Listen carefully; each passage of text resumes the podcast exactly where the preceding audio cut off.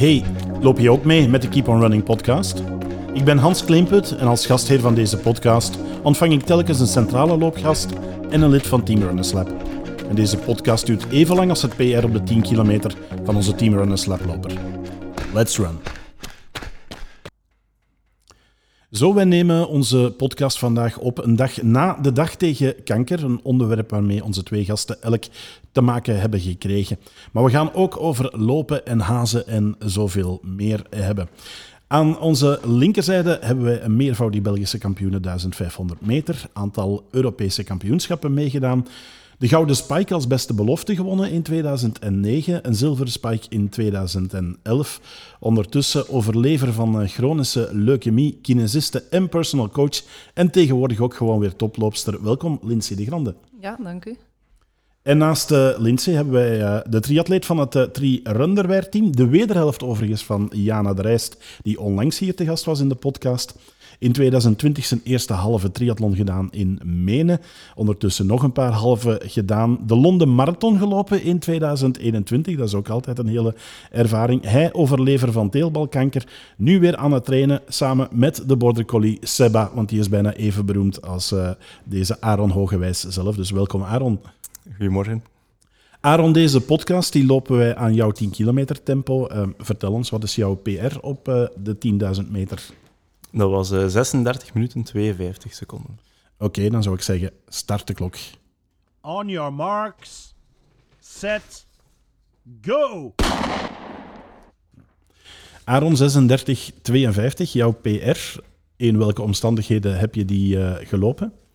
Ja, dat was uh, tijdens de volle coronacrisis uh, en de 111 triathlon in Bilzen. had een uh, virtuele wedstrijd georganiseerd. En dan heb ik de 10 kilometer in twee rondjes rond de watersportbaan in Gent gelopen. alleen natuurlijk. Um, en aan een dagje werken, dus ik was best tevreden met die mooie PR op die, op die moment. Ja, je hebt dan niet meteen moeten zwemmen en fietsen voordat je die 10 kilometer ging lopen? Nee, het zwemmen dat was ook toen op zich vervangen door één kilometer lopen. Dan heb ik een mooi stukje naar beneden gezocht in, in Gerardsbergen toen. En dan was ik ook bij de eerste toen voor die kilometer. Dus ik dacht, we, we pakken het even functioneel aan. Um, en het fietsen heb ik de zondag dan nog gedaan, uh, richting Deinze, Gent-Deinze, dat, dat stuk langs het water. Um, en dan uiteindelijk nog, nog een mooie top 10, denk ik, behaald in die virtuele wedstrijd, wat wel leuk was. Ja. Gelukkig kunnen we ondertussen weer echte fysieke wedstrijden houden. Zit er een 10 kilometer aan te komen waarin je denkt, dat ga ik eens onder die 36, 52 duiken? Goh, momenteel nog niet direct op zich. nog één crossduathlon dit weekend en dan denk ik een beetje rust en rustig opbouwen naar volgend jaar. En uh, het is niet dat op zich een 10 kilometer echt uh, een, een, doel is op zich. Het is eerder echt het triathlon uh, dat wel het doel is. Ja, want heb je een snelle 10 kilometer gelopen in je marathon in Londen?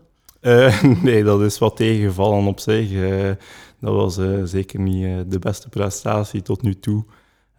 Ik denk tot, tot halfweg dat ik ongeveer op schema was voor 14 per uur, maar dan toch redelijk weggezakt. Dus die 10 kilometer was ook niet zo super ik denk een 14 per uur op zich in die marathon. Ja, wat ook op zich wel een mooi uh, tempo is. Maar goed, daar gaan we het straks nog uh, uitgebreider over hebben. Over die, uh, die Londen Marathon. We gaan eerst eens naar Lindsay. Heb jij een PR op de 10 kilometer, Lindsay? nee, ik heb daar geen officieel PR op. Um, ik heb wel zo al een keer een stratenloop of zo gedaan. maar ja, je weet nooit exact of dat die afstand wel klopt.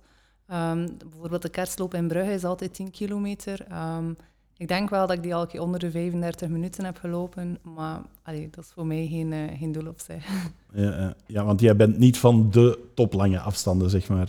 Nee, allee, ik loop wel veel volume in een week, maar uh, mijn wedstrijden zijn inderdaad 1500 meter uh, hoofdzakelijk. Dus 10 kilometer. Allee, op de stratenloop zou ik dat misschien wel nog zien zitten, maar op de piste denk ik dat je me mag afvoeren. ja. ja, dat blijft toch een heel verschil, hè? Ja, um, allee, ja, het is gewoon heel uh, monotoom. Hè. Um, en het is, het is mentaal heel belastend, denk ik, om vijf of tien kilometer op de piste te doen. Um, ik heb het eigenlijk zelf uh, ene keer vijf kilometer gedaan. En toen dacht ik al, help. dus nee, geef me maar de kortere afstanden. maar ik kan er wel van genieten om een lange duurloop te doen of een lange training te doen. maar in competitie heb ik het liever wat, wat korter. Ja, ik had het niet vermeld bij jouw palmares. Maar dit zijn mooie woorden van de bronzen medaillewinnares op de 5000 meter op het BK. Ja, inderdaad. Ehm, ik heb daar, allee, dat was een jaar dat ik eigenlijk ging tempo maken voor, uh, voor iemand. Uh, zij is dan eigenlijk uitgevallen, twee weken voor de wedstrijd. Um, en dan had de trainer zoiets van, oh, doe maar mee, uh, je, je weet nooit. En ja, dat was, dat was dan een, uiteindelijk een derde plaats, inderdaad. Ja, want we, we kenden jou vroeger als toploopster Vooral dan op uh, de 1500 meter. Uh, ondertussen zie ik veel resultaten op de 3000 en dan een keer die 5000 uh, eh, ertussen. Is dat iets wat je ja, met de jaren meegekregen hebt van ik wil toch ook wat op die langere afstand proberen? Covid heeft er natuurlijk ook tussen gezeten. Misschien is dat ook een element geweest om meer voor die langere afstand te kiezen? Oh, niet zozeer, maar natuurlijk, um, allez, in 2011 uh, eh, ben ik dan ziek geworden. En als je dan na zoveel jaren terug in competitie gaat, uh, dan is het soms een harde confrontatie om altijd met die tijd uh, geconfronteerd te worden. En dan is een 3000 of een 5000 meter wel een keer iets anders. Um, Allee, 1500 is nog altijd het uh, leukste nummer voor mij, maar het heeft toch een ander gevoel als je niet altijd het gevoel hebt dat je zoveel trager bent dan toen. Um, en op de 3 en de 5 kilometer had ik eigenlijk niet zozeer prestaties. En dan heeft dat zo meer een succeservaring en dat blijft toch wel belangrijk, denk ik. Ja, je zegt het zelf, je was er een paar jaar uh, tussenuit als uh, competitieloopster. Hoe is het om nu terug, terug bezig te zijn? Ja, dat, um, het is, echt een parcours met ups en downs geweest. En um, dan dacht ik eigenlijk wel weer wat vertrokken te zijn, uh, 2020, 2021. Maar dan werd 2021 voor mij een heel zwart jaar. Um, en dan ben ik er eigenlijk weer uitgevallen, nu anderhalf jaar. Um, dus op dit moment is het eigenlijk uh, weer wat de moed. Allee, de moed, ik doe het heel graag, maar competitie is nog altijd een stapje uh, verder. Uh, je geeft jezelf daar eigenlijk een stukje bloot uh, en je wil natuurlijk wel goed presteren. Um, en daar gaat altijd zo um, een stemmetje aan gepaard van oei, wat als het niet lukt. Um, dus ja, we gaan, we gaan nu zien. Nu ben ik weer wat meer aan het trainen en ja, ik hoop om misschien terug wat indoorwedstrijden alweer op een deftiger niveau te kunnen doen. Dus ja. Ja, jij zegt dan op een deftiger niveau, maar als ik bekijk wat je doet, dat is nog altijd uh, ja, zeer knap. Ja, dank u. Um, maar ja, voor mij is dat... Um, misschien leg ik de lat ook wel wat hoog of zo, maar ja, op het moment dat ik ziek werd, was ik natuurlijk uh, eh, 21 jaar. Um, en ik was een keer zesde geworden op het Europees kampioenschap bij de groten. Dus op dat moment ligt de lat voor jezelf wel hoog. Um, en dat is niet vanzelfsprekend natuurlijk voor op dat niveau er terug in te hoppen of om het ooit terug te halen. Um, en dat is wel een proces dat je mentaal moet leren um, om een stukje los te laten wie dat je was. En om eigenlijk uh, een stukje te aanvaarden wie dat je nu bent. En van daaruit te zien hoe dat je nog kan groeien als uh, mens en als atleet. Ja. ja, ik kan het mij voorstellen dat je gedurende die hele periode een, een hele andere mentale drive krijgt, ook naar de sport toe. Ja, op het moment dat ik mijn diagnose kreeg, um, achteraf gezien zat ik zo nog een stuk in die ontkenningsfase hoor. Dat was, uh, ik, ik, uh, ik, was natuurlijk in shock en ik kwam thuis en ik dacht van, oh, maar er staat vandaag uh, eh, 10 kilometer duurloop op mijn trainingsschema. Ik heb dat nog niet kunnen doen. En ik weet nog, ja, mijn ouders zaten aan de tafel en, en iedereen zo in shock en ik eigenlijk ook. En ik dacht van, het enige dat ik kon denken was, ik moet gewoon mijn uh, loopkleren aan doen en, en die, die duurloop gaan doen. En uh, ja, ze verklaarden me zo zot, maar voor mij was dat wel eigenlijk uh, het meest logische om te doen. dat was iets wat ik alle dagen deed, dus dat was ook het gemakkelijkste om me ergens rustig te voelen en ergens orde in mijn hoofd te krijgen. Um, maar natuurlijk, ja, mentaal verandert dat wel. Hè. die behandeling start, um, je voelt dat alles zoveel trager gaat, hartslagen veel hoger. Um, en dat is wel wat wennen, maar voor mij was het toch belangrijk. Um, ergens mentaal was het zo, um, elke dag dat ik toch kan lopen, dan was het nog zo erg allemaal niet, de situatie. en dat is eigenlijk wel voor mij uh, een houvast geweest. en dat heb ik eigenlijk ook wel altijd blijven doen. Ja.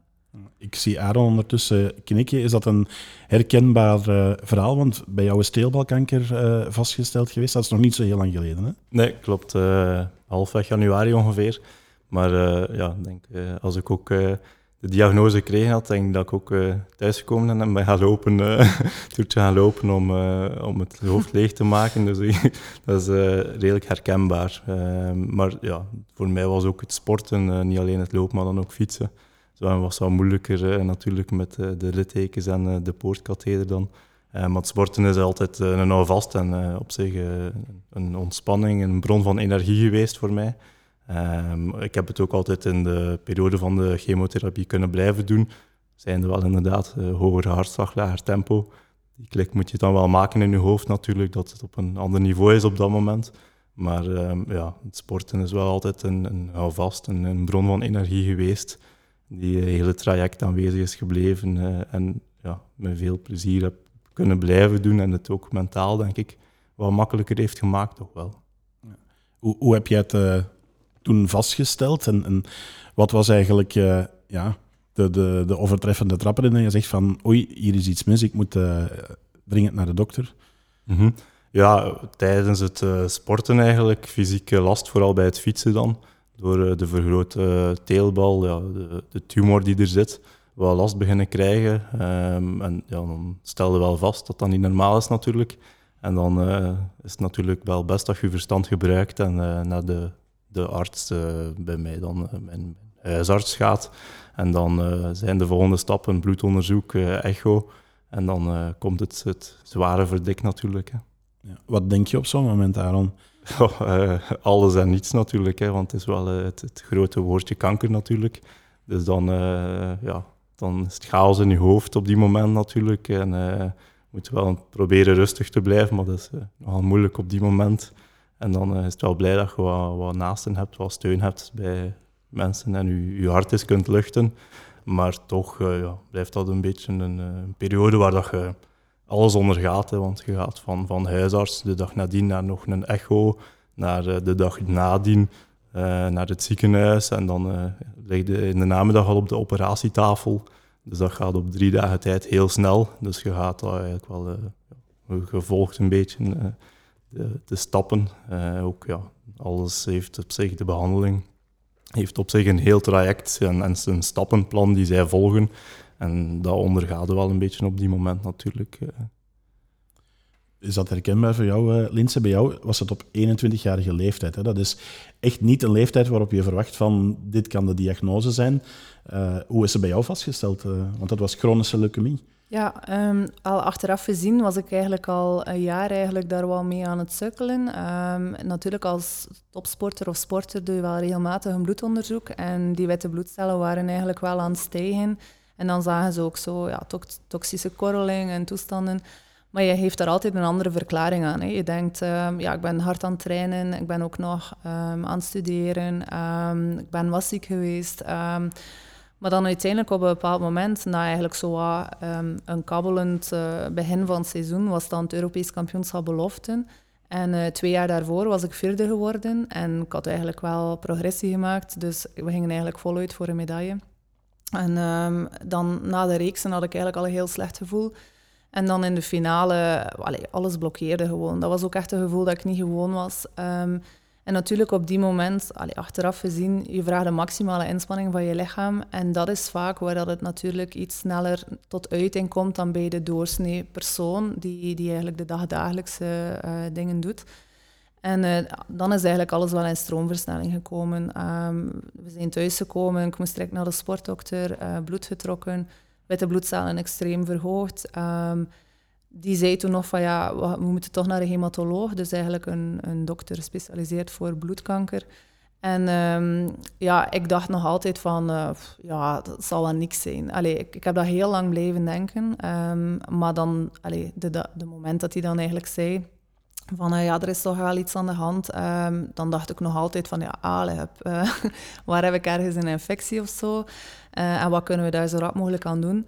En op het moment dat hij dan zegt van ja, je hebt chronische leukemie, dan... Um, ik weet niet. Ik, ik heb echt uh, een fractie van een seconde dacht ik wel van dat is hier een misplaatste grap of zo. Mhm. uh, dat kan gewoon niet. Uh, want oké, okay, ik, ik liep niet, niet goed, maar ik, het was ook niet dramatisch. En je linkt dat niet aan, eh, aan kanker. Ehm, Ja, dat gebeurt niet hè, bij gezonde jonge mensen. eh. ja, dat staat, op die moment staat dat heel ver van je bed. Eh, in je hoofd bij je topsporter of student, of, eh, maar zeker niet een ziek persoon. En ehm, dat heeft heel lang geduurd, ook tegen dat je dat ergens eh, een plaatsje kan geven. Ah, ik weet eigenlijk niet of dat ik dat ooit volledig een plaats eh, heb gegeven of zal kunnen geven. Hè. Je voelt je nog altijd, nu nog altijd, ik voel me nog altijd jong en tegelijkertijd heel oud. dus ja. Je ziet er gelukkig nog altijd zeer jong uit en je doet dat ook nog altijd eh, sportief. ja. Zeer goed, maar ja, er zal altijd dat verhaal aan, aan blijven plakken.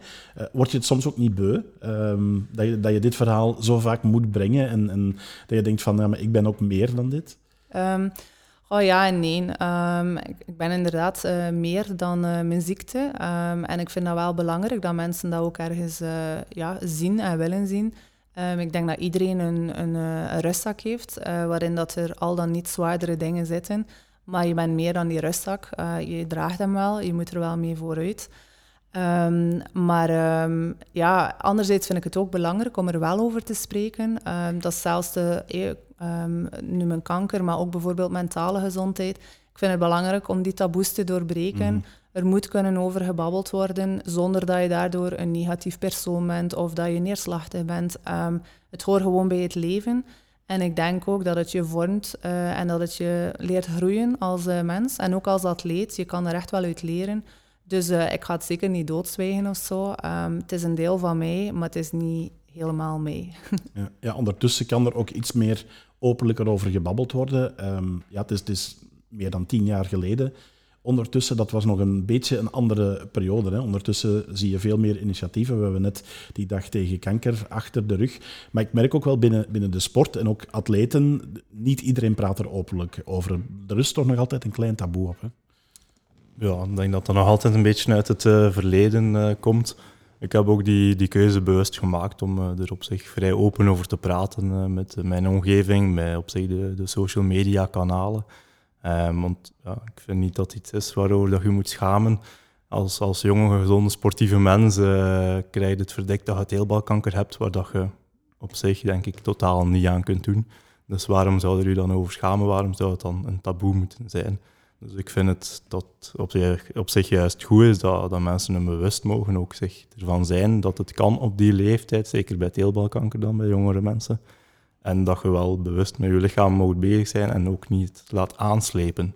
Want als ik de signalen negeer en er blijft mij lopen, ja, dan maakt het natuurlijk alleen maar erger. En dan ja, maakt de kans op een slechter einde alleen maar groter. Dus ik denk dat je op zich er best open over mocht spreken en dat iedereen er maar zich bewust van kan zijn. Je moet natuurlijk niet met de schrik leven van hoe, als mij dat overkomt en dat overkomt. Je moet natuurlijk niet doemdenken, ook niet. Maar ik denk dat je er wel in een open sfeer mocht over praten. Natuurlijk, ja, als je iemand zijt die niet graag open over zaken spreekt, moet je je ook niet verplicht voelen natuurlijk. hè. Ja, ik denk dat het inderdaad belangrijk is dat je doet waar je jezelf goed bij voelt. Ehm, en ja, voor mij voelde het gewoon logisch om daar zo open mogelijk over te babbelen. Maar je groeit daar ook wel in, hè, natuurlijk, met de jaren. Ehm, en nu met social media, dat bereikt je veel meer nieuws. Dat heeft heel positieve kanten, maar dat heeft ook soms negatieve kanten.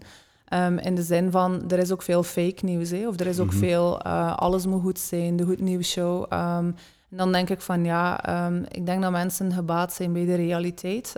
En ja, dat ze gewoon bewust zijn van, het kan iedereen overkomen, maar het mag niet de eerste gedachte zijn natuurlijk. Hè. Eh, als je ergens eh, slecht voelt of ziek voelt, ga naar een dokter, laat het controleren. Maar je moet natuurlijk niet meteen denken dat het eh, kanker is, gelukkig. Hè. Ja.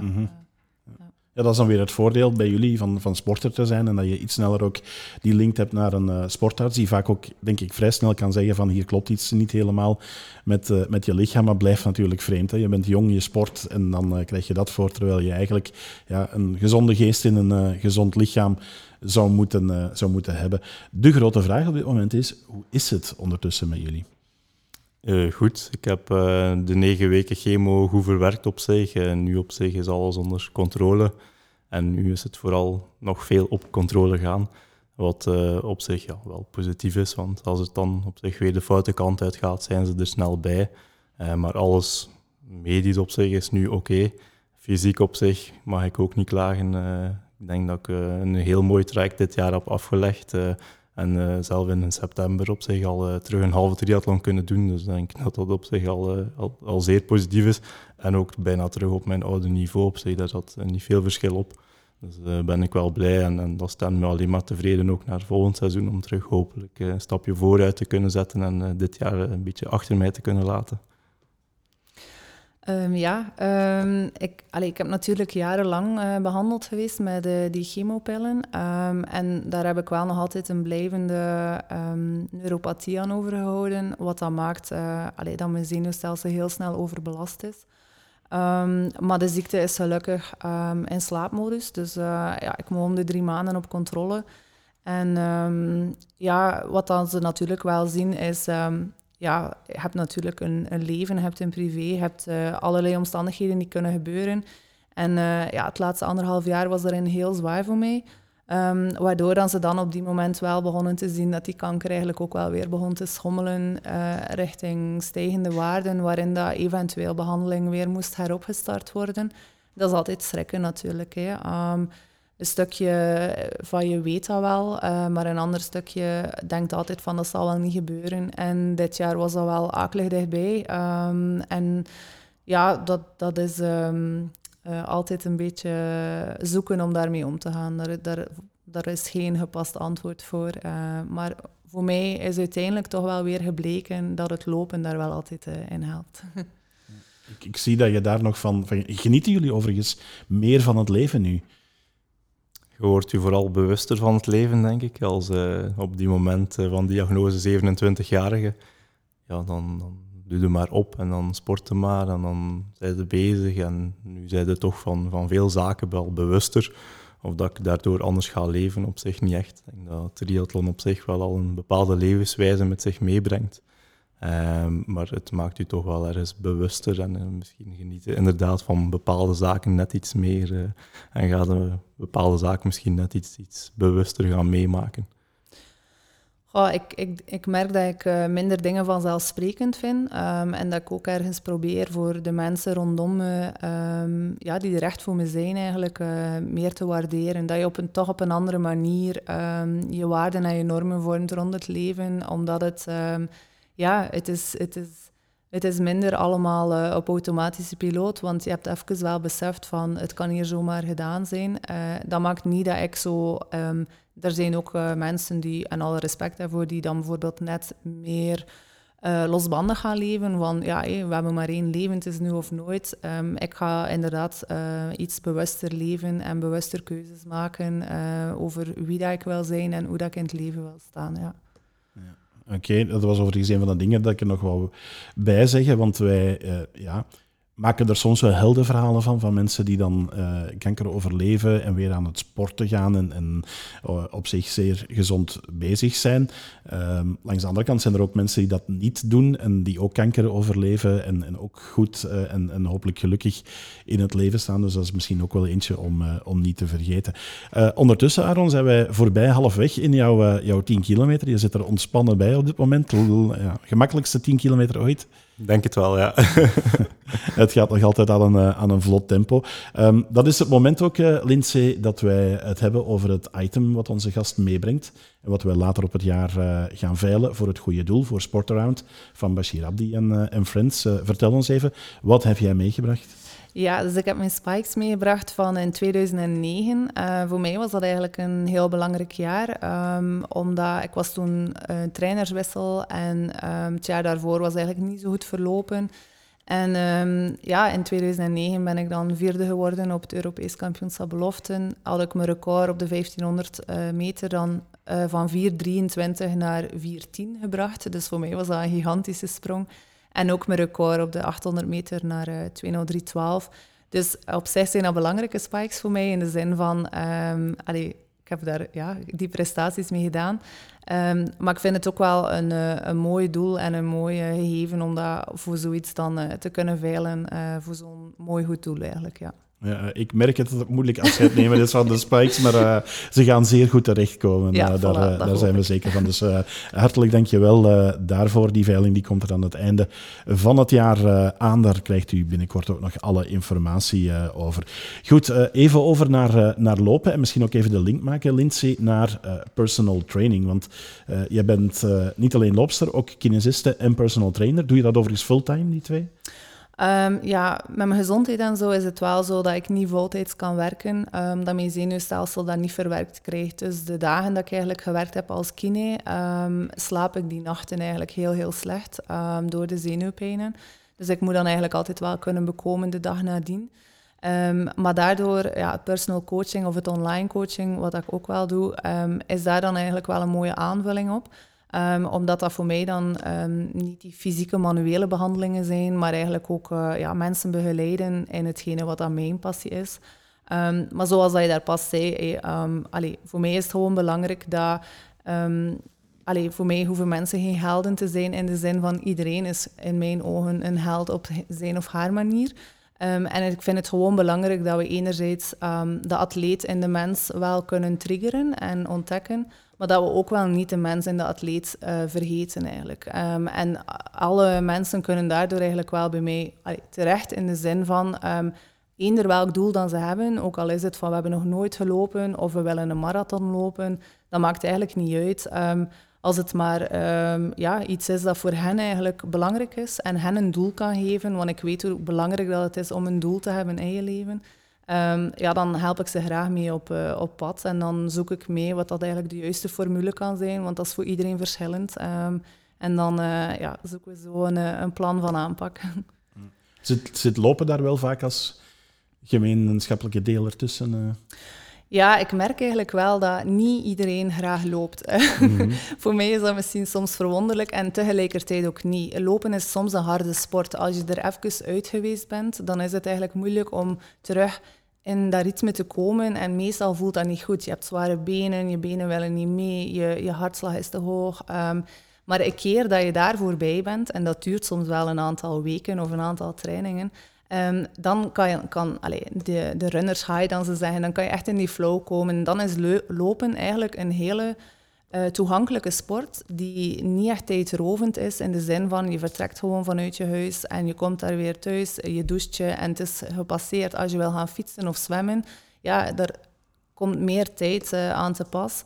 Um, dus ja, ik probeer wel altijd het lopen daar een stukje in te steken, maar ik respecteer natuurlijk wel wat dat de vraag is van, uh, van mijn klanten. Uh, willen zij dan meer uh, ja, fietsen of zwemmen of zo, dan kan natuurlijk ook, of wandelen. ja. Hm. Als ze vooral bezig zijn. Ja, um, gewoon proberen inderdaad zo het, het lichaam wat te triggeren. Hè. we, we zitten de dag van vandaag te veel binnen of we zitten gewoon te veel in het algemeen. Um, en ja, het is gewoon ook echt bewezen. Hè. De stoffen die vrijkomen door te sporten um, zijn gewoon heel belangrijk naar de gezondheid toe. En ik weet natuurlijk hoe belangrijk dat het is om zo gezond mogelijk te zijn. En sport is eigenlijk een, een heel toegankelijke manier om daaraan te werken. Om eigenlijk preventief er ook aan te werken. Dus uh, ja, waarom dan niet? Hè? Ja, ja. Nu, ons publiek binnen de Keep on Running community, die, dat is heel divers. Je hebt mensen die graag competitie lopen, stratenloop meedoen, sommigen op de piste. Uh, ongetwijfeld zullen erbij zijn die dat ook graag in het, uh, in het veld doen. Maar ik denk ook een, een heel groot gedeelte daarvan, van die mensen, die ook gewoon graag gaat lopen voor de fun en, en om ja. zich te amuseren zonder daar echt een doelstelling uh, bij te stellen. Is, is dat iets wat jullie overigens ook kunnen? Goh, op zich uh, hadden natuurlijk uh, als triatleet van seizoen naar seizoen. Um, in de winter uh, op zich is, is, is, het vaak zonder op zich een, een, specifiek doel dat je bezig bent. Maar dan loop ik wel al eens graag een trail mee of doe ik eens een cross-duathlon. dat hoeft dan niet op mijn beste niveau te zijn, maar wel eens om variatie te hebben in die, in die training. Want soms mis ik die, die wedstrijdprikkel op, op die moment of dat doel dan wel op die moment. Ik denk een, een doel kan wel helpen om te streven naar iets en bezig te blijven. Uh, soms zijn de mensen die een start-to-run voltooien en als ze het dan kunnen, dan stoppen ze omdat het doel ook gepasseerd ja. is. Kan wel uh, ergens helpen, denk ik, en motiveren uh, om bezig te blijven. Ja, ik heb ik heb het geluk dat ik gewoon echt heel graag loop. Dus voor mij eh, is het trainen op zich eigenlijk, zonder dat er een doel is, ook wel fijn. Uh, maar een doel kan inderdaad wel helpen op momenten dat het super slecht weer is. Of dat het ja, niet echt, je voelt je niet goed in je vel en je denkt van, oh, ik heb een slechte dag. Dan kan dat doel wel helpen, omdat je zoiets hebt van, ja, ik heb dat wel nodig voor op die moment er te staan.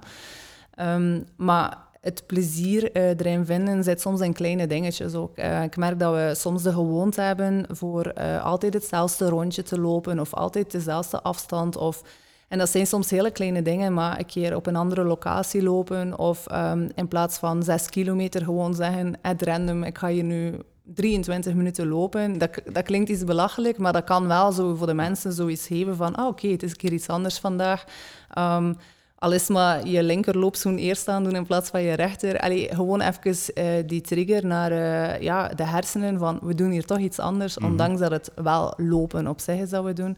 Dat kan ook wel mensen helpen die geen doel op zich willen hebben als wedstrijd, maar die eigenlijk het lopen voor het lopen willen doen. Ja. Goeie tips. ja, ga ik meepakken een keer uh, andere volgorde van schoenen aantrekken. Oké, okay, maar niet missen, hè, van goed. Daar gaan we voor proberen op te passen. Oké, jij bent ondertussen terug in, uh, in competitie. Hoe ben je eigenlijk onthaald binnen het milieu? En hoe was het om dan ja, terug op uh, de veldcross te zijn en terug op de atletiekpiste?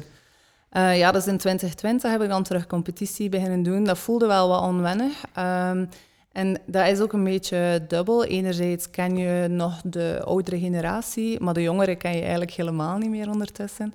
Um, maar ik werd, ik werd wel uh, vriendelijk onthaald, om het zo te zeggen. Alleen, je blijft altijd je naam hebben. En uh, voor velen is dat, oh, dat is Lindsay de Grande, zij zal wel winnen. Um, ja, Allee, um, ik, ik hoop dat dan misschien wel, maar dat is niet altijd de realiteit. en dat is soms voor mezelf ook een heel proces hoor. Want ja, je, op dit moment ben ik niet de atleet die 409 kan lopen. Um, en iedereen, soms inclusief jezelf, uh, ziet dat wel nog zo. Dus dat is een beetje wennen. Um, en zeker ja, in 2021 mocht ik dan plots uh, mee naar het Europees kampioenschap, omdat uh, allez, ze hadden dan eigenlijk de internationale limieten genomen. Um, en ik was daar enerzijds heel dankbaar voor uh, dat ik daar toch terug kon staan. Um, maar tegelijkertijd voelde ik me niet de atleet um, die al sterk genoeg was om op dat niveau te staan. Dus dat is eigenlijk wel een beetje een, uh, een dualiteit die daar dan in zit. Um, ja, vergeten welke atleet dat je was en ergens aanvaarden dat je nu probeert verder te groeien naar de atleet dat je hopelijk nog kan zijn. En bij mij is de drijfveer wel altijd geweest om het uiterste uit mezelf te halen. Dus die is wel niet veranderd. Um, de omstandigheden zijn veranderd en mijn achtergrond of de geschiedenis is veranderd. Um, maar ik kan nog altijd proberen voor het uiterste uit mezelf te halen. Ja, en af en toe doe je dat ook voor iemand anders. Hè. Daar gingen we het over hebben. Heb ik in de inleiding gezegd. Het, het hazen, dat heb je eh, een paar keer gedaan. Hoe is dat? Want dan, dan moet je rekening houden met de tijden van iemand anders. En dan loop je wel overigens aan heel hoog tempo uh, een tijd. Ja, dus, um, dus vorig jaar was voor mij heel uh, lastig en ik heb echt uh, een aantal maanden niet gelopen dan. Ik kon het gewoon echt niet opbrengen. Um, ik had, allee, dat waren dagen dat ik gewoon mijn bed niet uitgeraakte, dat, dat ik uh, mentaal heel, heel diep zat. Um, maar ik voelde op een bepaald moment wel van, ik, moet hier iets, ik moet hier iets doen. Want allee, zo ga ik alleen maar verder de dieper ik in en ik had daar helemaal geen speling meer op. En um, ja, toen dacht ik, oké, uh, hoe, kunnen we dat oplossen? Uh, want voor mezelf kon ik het niet opbrengen om te gaan lopen. En um, dan kwam het zo in me op van, oké, maar misschien kan ik wel andere mensen helpen um, met hetgene dat ik uiteindelijk ook wel nog graag doe, ook al is dat nu ver weg geëpt. En dan ben ik inderdaad uh, beginnen tempo maken op wedstrijden. En het voordeel daarvan is, um, ik had dat engagement aangegaan, dus dan moet je wel trainen. Je kan niet, allez, op het niveau van een Flanders Cup kan je niet zeggen van ik ga een tempo-wedstrijd, ik ga maken, het tempo maken en ik ga niet trainen. Allee, bedoel, mm -hmm. dat, dat, dat, ik denk niet dat veel atleten dat zouden kunnen, want dat is een gewoon te snel niveau. Dus dat gaf mij een beetje een houvast en tegelijkertijd weer een doel. Uh, maar het was niet individueel voor mezelf, het was voor iemand anders. En dat maakte dat ik uh, minder snel ging zijn, oh nee, ik ga vandaag niet lopen, want ik had het beloofd aan iemand anders. En dat is voor mij nog een sterkere trigger dan dat ik het aan mezelf beloof. Uh, ook al moet ik daar wel aan werken natuurlijk, uh, dat ik het voor mezelf ook wil doen. Ehm, en dan heb ik een paar wedstrijden tempo gemaakt en ik vond dat eigenlijk wel iets heel leuk. Ehm, ik, ik ben gewoon voor eigenlijk op training ook um, redelijk klokvast te lopen. En ik vond dat een uitdaging op zich om dat te proberen en zo goed mogelijk te doen. Dus ja, allee, voor mij was dat, was dat heel fijn. Maar natuurlijk, als individueel wedstrijdatleet kan je dat niet combineren als je zelf eh, individuele doelstellingen hebt. Ja. Vroeger zelf hazen gehad? Ja, maar dat, dat kan extreem verschillen. Je kan, je, nee, ja, uh, met alle respect voor iedereen, maar je kan hele goede tempomaaksters hebben, maar je kan er ook hebben die, uh, ja, bijvoorbeeld de eerste ronde moet dan, uh, ik zeg het maar, in 68 seconden en dan doen ze 62 seconden. Maar ja, je volgt gewoon, hè, wat je mhm. denkt, die, die weten wel wat dan ze doen. En dan stappen zij uit en dan zit, zit hij aan je, aan je limiet en moet je nog drie ronden verder. dus dat kan wel een keer tegenvallen ook. ja. Dus je had die, eh, die ervaring van het verleden van gehaast te worden en dan zelf hazen. Heb je daar vaak ook aan gedacht? Eh? Ja, ik dacht gewoon, Lindsay, maak dat ze op het einde van de wedstrijd niet uh, jezelf kunnen kielen, omdat ze gefrustreerd zijn over... Allee, ik weet hoe belangrijk dat de eerste ronde is en ik dacht van, zorg gewoon dat je, ja, dat je echt heel monotoom loopt en dat je het zo goed mogelijk doet. En ik heb dat geprobeerd, ja. Aaron, misschien moet je haar eens laten hazen voor een snelle 10 kilometer Ja, ja misschien, misschien helpt dat wel. Als ik kan volgen, natuurlijk. Ja. Je, je, hebt normaal gezien een vrij goede haas, hè? Seba, die uh, gaat af en toe mee met jou, je border collie. Dat is heel plezant, hè, als je op zich kunt gaan lopen samen met de hond. Dat is wel leuk. De hond heeft zijn beweging, je hebt je beweging. En dat is een extra reden om, om toch te gaan lopen, ook bij slecht weer of wat dan ook hij is wel eh, heel tof. Eh, de mensen kijken altijd wel eens eh, als je passeert met de hond.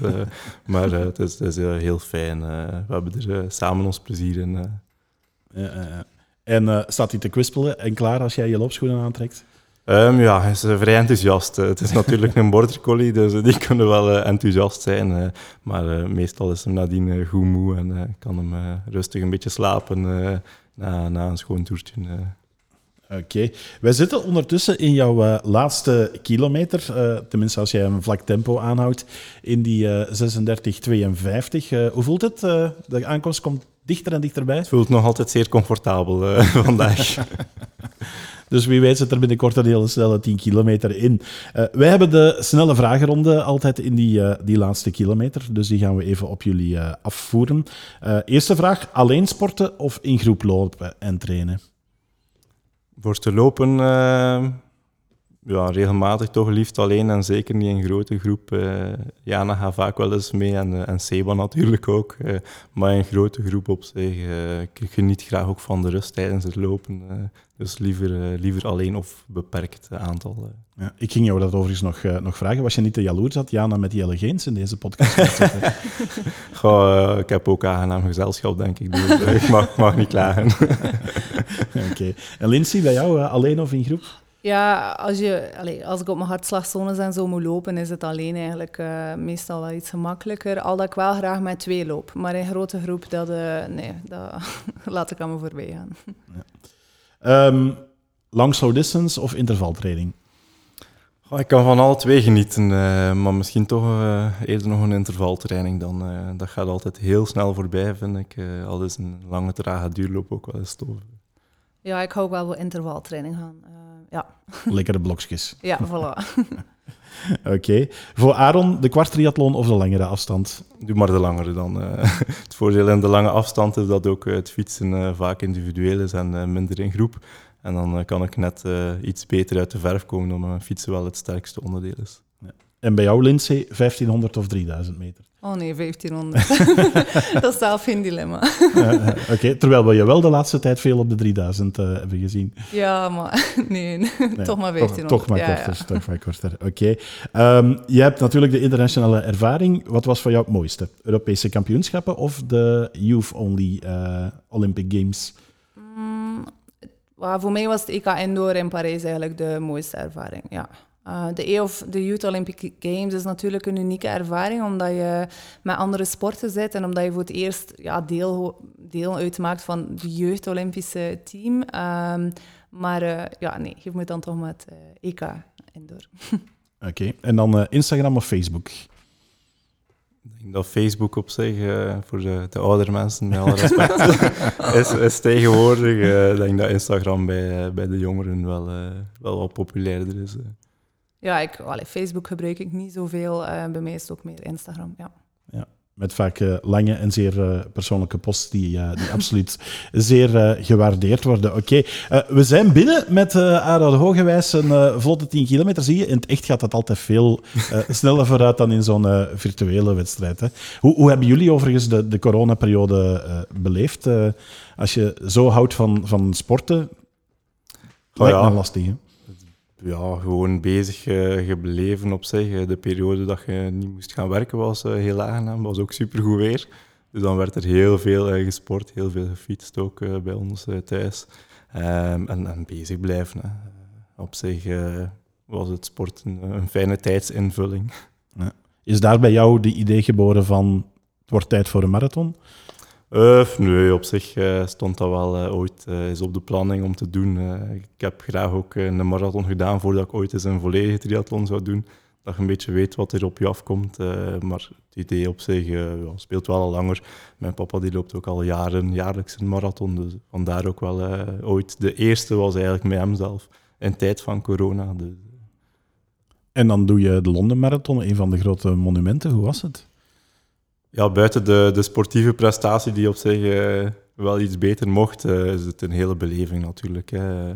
Dat het publiek, de toeschouwers, eh, de expo voordien is, is een hele ervaring die je niet snel gaat vergeten. En iedereen kan daar ook deelnemen, dus dat is een heel mooie ervaring geweest op zich. eh. En het sportieve? Wat minder, Of moeten we het er niet over hebben? wat minder op zich. eh. Het eerste deel viel wel mee, maar het tweede deel was, eh, was zeker niet om eh, over naar huis te schrijven. Denk als je rekening houdt met mijn 10 kilometer tijd, dat op zich een marathon richting de drie uur misschien ooit wel moet lukken. En dat op zich er ook wel een, een doel om eens onder die drie uur te gaan. Maar een marathon op zich is, is niet echt een specifiek doel. En dan, dan loop ik liever iets langere trails, denk ik, dan, eh, dan marathons. Maar ooit eh, onder die drie uur ik wel graag eh, eens halen. Ja, dat is alleszins een zeer mooi vooruitzicht, die, die marathon onder de drie uur. Daar gaan we voor, voor duimen.